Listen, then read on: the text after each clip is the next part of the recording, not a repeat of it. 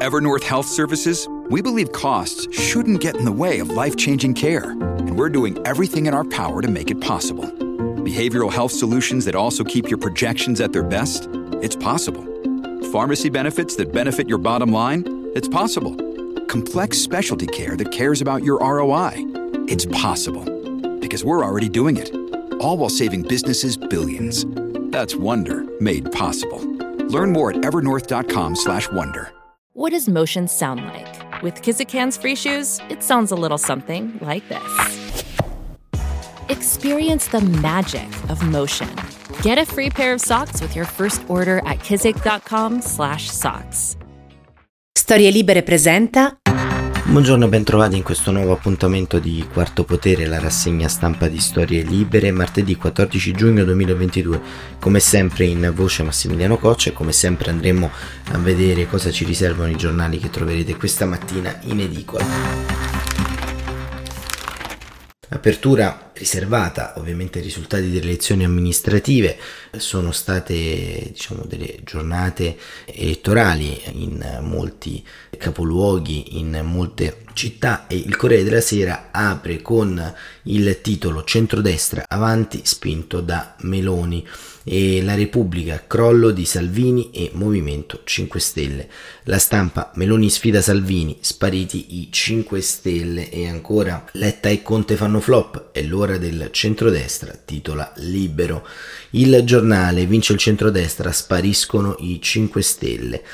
E il fatto quotidiano, gli sconfitti Conte e Salvini, il governo logora ci sta. La verità, via le maschere restano i pagliacci. A tempo scaduto il governo toglie l'obbligo delle mascherine per gli esami di maturità. Nel taglio centrale della verità diretta da Maurizio Belpietro troviamo anche qui una notazione sulle elezioni amministrative. Il centrodestra unito tiene ma si rimescola. Il tempo, il centrodestra è maggioranza, i risultati delle amministrative, il resto del Carlino Meloni sorpresa e sorpassa Salvini anche al nord. Il mattino sorpasso Meloni, crollo 5 Stelle e poi sul taglio alto, morto in cella il boss della faida di Scampia, è giallo, morto il capo del clan di Lauro a 49 anni, di Lauro eh, diciamo è sempre stato personaggio abbastanza complesso all'interno delle geografie criminali e da tempo soffriva di turbe psichiche e capiremo insomma anche come è morto. Il riformista referendum hanno vinto i PM, lo Stato di diritto è una chimera e domani Fratelli d'Italia marcia sulle macerie della Lega, ma il PD è il primo partito. La notizia giornale, fatto il referendum, facciamo la buona giustizia. Il PM ardita avvisa la riforma Cartabia, punisce i cittadini e il manifesto mettendo in evidenza una foto di Giuseppe Conte e Matteo Salvini titola Spopolati. E ovviamente diciamo la vecchia coppia di governo che siamo stati abituati a conoscere durante gli anni del governo giallo-verde non funziona più, non regge più e questo diciamo è quello che non solo le elezioni amministrative ci raccontano, ma in qualche modo anche il percorso, la parabola che abbiamo raccontato nell'arco di queste settimane, di questi mesi e il dubbio, questo flop non è solo figlio della congiura del silenzio, un'intervista a Gian Domenico Cagliazza, presidente delle Camere Penali, sul referendum. Cagliazza accusa, come aveva già fatto nella giornata di ieri sul messaggero, una serie di, di defezioni nel comitato referendario, tra cui la scrittura dei quesiti sulla giustizia. Il foglio, vivere nel limbo di Odessa e avvenire non voto di sfiducia, ecco che qui c'è un taglio appunto relativo all'astensionismo. Entriamo un po' all'interno di queste somme, possiamo dire, delle elezioni amministrative, capiamo in che modo, da un punto di vista pratico, i giornali trattano quanto avvenuto, perché, perché è un modus operandi molto interessante quello che Giorgia Meloni ha intrapreso nell'arco di questi giorni, di questi mesi, insomma, costruendo la sua leadership forte all'interno dei partiti e vediamo, insomma, quello che accade. Perché Massimo Franco scrive che quello che c'è stato è un risultato che mette all'angolo i populisti. Lui parla sia del referendum sulla giustizia ma anche delle comunali e scrive l'ipotesi che dopo il collasso del referendum sulla giustizia il test delle comunali di domenica al governo stia in discussione appare inverosimile. Ora che le percentuali dei partiti e delle coalizioni sono chiare, emerge un ridimensionamento delle forze della maggioranza che più hanno attaccato Palazzo Chigi, Movimento 5 Stelle e Lega, seppure per ragioni diverse. Le due formazioni populiste rimergono ammaccate dal voto. Le loro contestazioni dalla politica estera all'economia non provocheranno strappi. È probabile che nella seduta del 21 e 22 giugno in Parlamento dove si discuteranno gli aiuti militari all'Ucraina si raggiunga un compromesso, qualcosa che permetta all'intera coalizione di confermare l'appoggio a Mario Draghi. Semmai le critiche verranno dirottate contro la BCE di Christine Lagarde per rialzo dei tassi di interesse ma l'esigenza di creare uno scudo anti-spread proposto ieri da Salvini è cosa diversa da uno smarcamento sull'aggressione russa. I riflessi delle elezioni di domenica si avranno soprattutto a livello di coalizioni. Il centrodestra si conferma tendenzialmente vincente, rischia dove si presenta diviso come a Verona, ma la competizione per il primato tra Matteo Salvini e Giorgia Meloni rimane una variabile ingombrante, tanto più che si sta risolvendo a favore della leader di Fratelli d'Italia in alcune realtà del nord. Questo spiega perché il capolista rinvia la designazione del candidato premier del 2023 il leader si decide alle politiche, ha detto ieri commentando i risultati. Se non l'avesse fatto, oggi avrebbe dovuto cedere il passo a Meloni e alla destra d'opposizione e questo indebolirebbe ulteriormente la sua posizione nella Lega. Ma anche nel centro-sinistra l'esito delle comunali può riaprire i giochi. L'asse tra PD e Grillini esce infragilito. Il partito di Enrico Letta ha ottenuto un risultato più che confortante. Il movimento Giuseppe Conte continua invece a perdere, la sua leadership traballa. La prospettiva di puntellare il campo largo con il supporto grillino si è rivelata un miraggio. Il Movimento 5 Stelle perde posizioni dovunque, sebbene le amministrative non siano il suo terreno congeniale. E la sorpresa del buon risultato di azione, la formazione del centrista di Calenda, ripropone il, al PD il dilemma delle alleanze. Si prosegue nella collaborazione tormentata con i 5 Stelle o optare per una strategia che prevede l'accordo con forze più moderate sarà il tema sicuramente dei prossimi mesi, strettamente intrecciato con gli equilibri e i rapporti di forze interni del PD e con le manovre sulla riforma del sistema elettorale. Così Massimo Franco dà la sua idea intorno a questa tornata elettorale e agli equilibri interni. Sicuramente diciamo, Matteo Salvini non è più in grado di eh, esternare una leadership, eh, tuttavia il percorso di Giorgia Meloni è ricco di ostacoli, tra cui un ostacolo principale si chiama Giancarlo Giorgetti, uomo di comprovata fiducia delle istituzioni repubblicane, che potrebbe in qualche modo creare una sorta di manovra a tenaglia contro la leader di Fratelli d'Italia, potrebbe ad un certo punto trovare una direttrice di alleanza, una direttrice di saldatura con Forza Italia e a quel punto escludere la Meloni da Palazzo Chigi, Giorgetti ovviamente a questo punto si sentirebbe libero e smarcato dalla Lega a trazione Salvini e avrebbe quell'idea di trasformare il partito leghista in una sorta di grande democrazia cristiana identitaria, come più spesso sottolineato eh, anche dalle emozioni interne. Il messaggero, l'astensione che consegna la democrazia alle minoranze il titolo dell'editoriale di Alessandro Campi che cerca di riflettere e ruotare intorno a quanto avviene e sta avvenendo dentro le urne, ovvero che le urne sono sempre più vuote. Ma leggiamolo.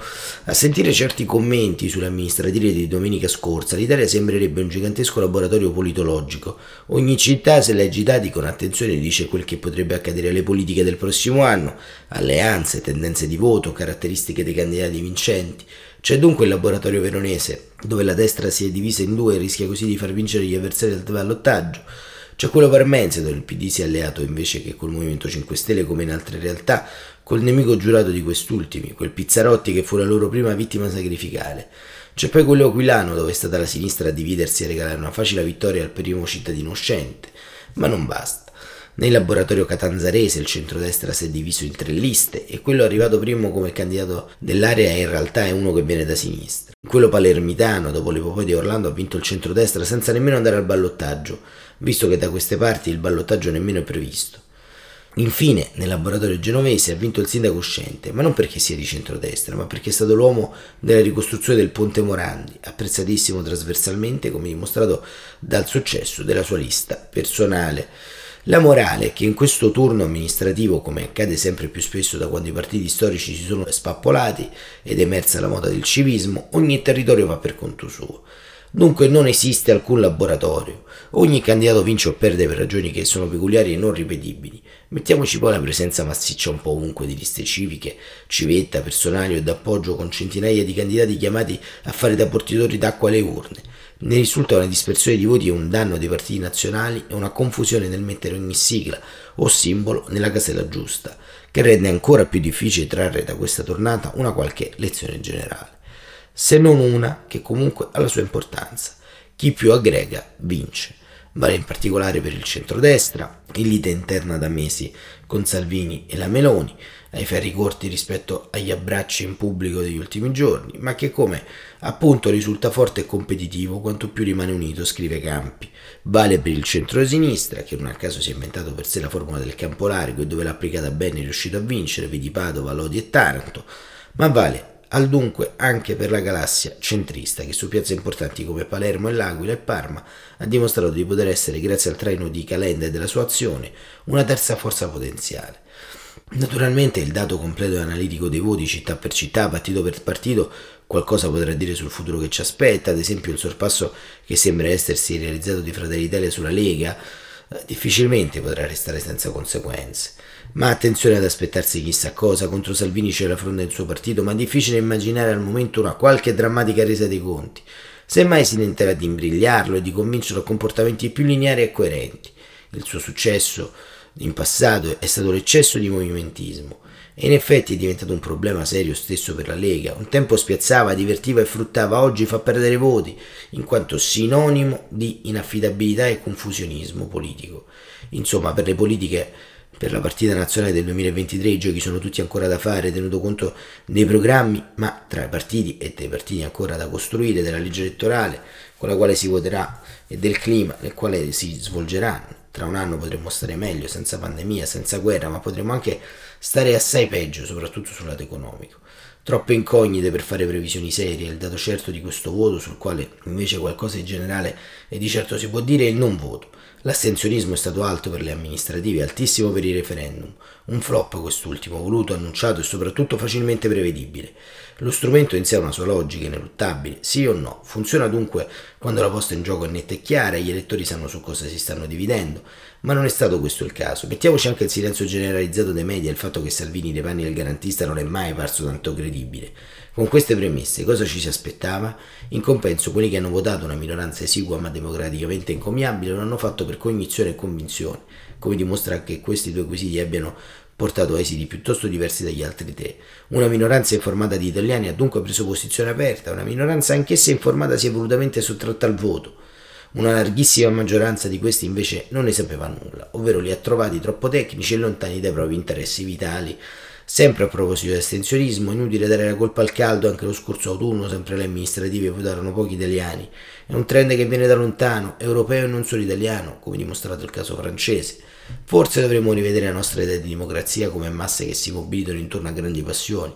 Questo accadeva nel dopoguerra, una stagione di entusiasmo collettivo probabilmente è finita per sempre. Oggi i elettori, non più imbrigliati dai partiti e dall'ideologia, sono diventati più mobili e fluttuanti, più disincantati, più liberi anche di non votare e comunque non votare è una scelta che ha una sua razionalità. L'offerta politica è oggi più modesta oggettivamente rispetto al passato. La volontà popolare viene sempre più disattesa da chi governa. Coloro che in politica decidono non sono quelli che vengono eletti, perché mai scomodarsi di uscire di casa? Ma così attenzione la democrazia si ammala e muore, ovvero diventa da regime della maggioranza a regime delle minoranze organizzate. Servono dunque correttivi e integrativi ai canali abituali di partecipazione in modalità di voto che non siano solo il recall alle urne la domenica, magari con il rischio di trovarle chiuse come nel caso vergognoso di Palermo. Voto postale, voto elettronico, le soluzioni ci sono, anche se la ricetta principale per invogliare i cittadini a esprimersi e partecipare rimane sempre la stessa, una politica e politici che diano almeno l'impressione di essere al loro servizio. E questo è l'editoriale di Alessandro Campi sul Messaggero, che insomma ci sentiamo abbastanza di eh, condividere intorno a questo ragionamento, anche a questa impostazione eh, tecnica nella quale si muove un, un po' tutto. E questo diciamo appare eh, sempre di più un tema cardine. Così come appare un tema importante e centrale la collocazione del Partito Democratico e eh, sul Corriere della Sera Roberto Gressi intervista Enrico Letta il PD è il primo partito, si vince con le alleanze. Il, il primo partito d'Italia è il PD, si vince solo con vaste alleanze nelle città e nel paese. Lo dico anche a Calenda, afferma il segretario Rigoletta. È un risultato di un partito unito, non era così un anno fa.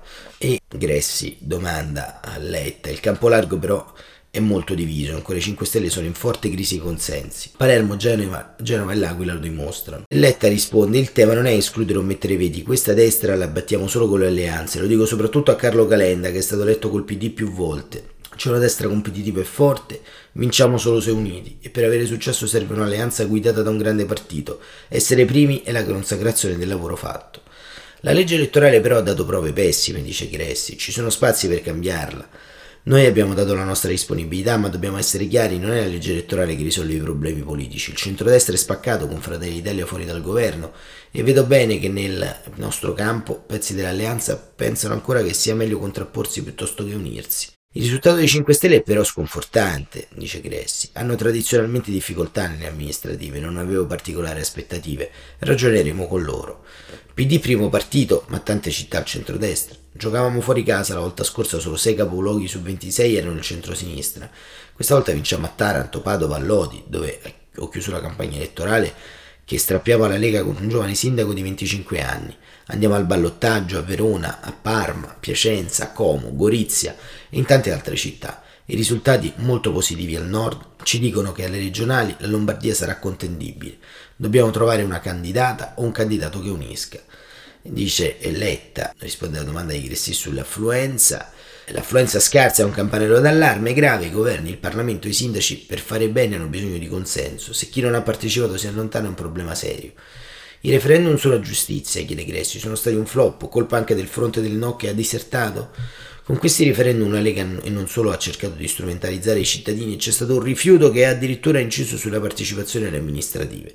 Sono stati promossi non con le firme ma da cinque regioni del centrodestra, con uno spirito di vendetta verso la magistratura.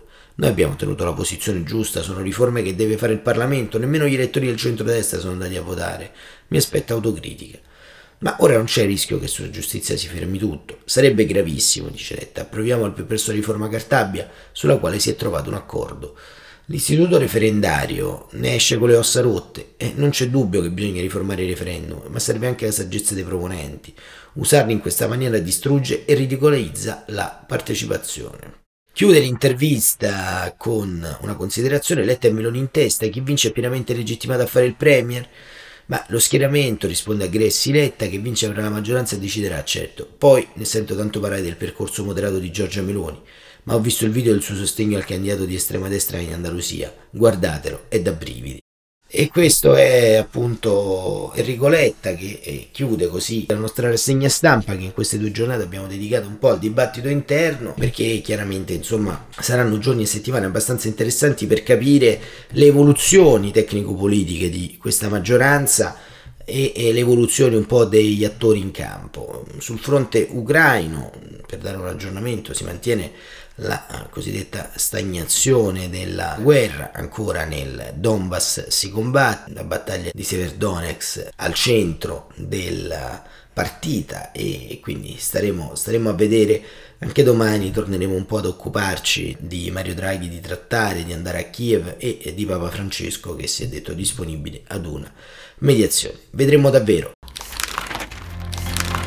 Per oggi è davvero tutto, grazie davvero per essere stati con noi.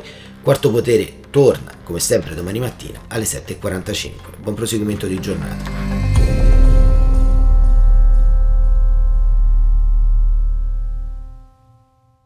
Una produzione storielibere.fm di Gianandrea Cerone e Rossana De Michele.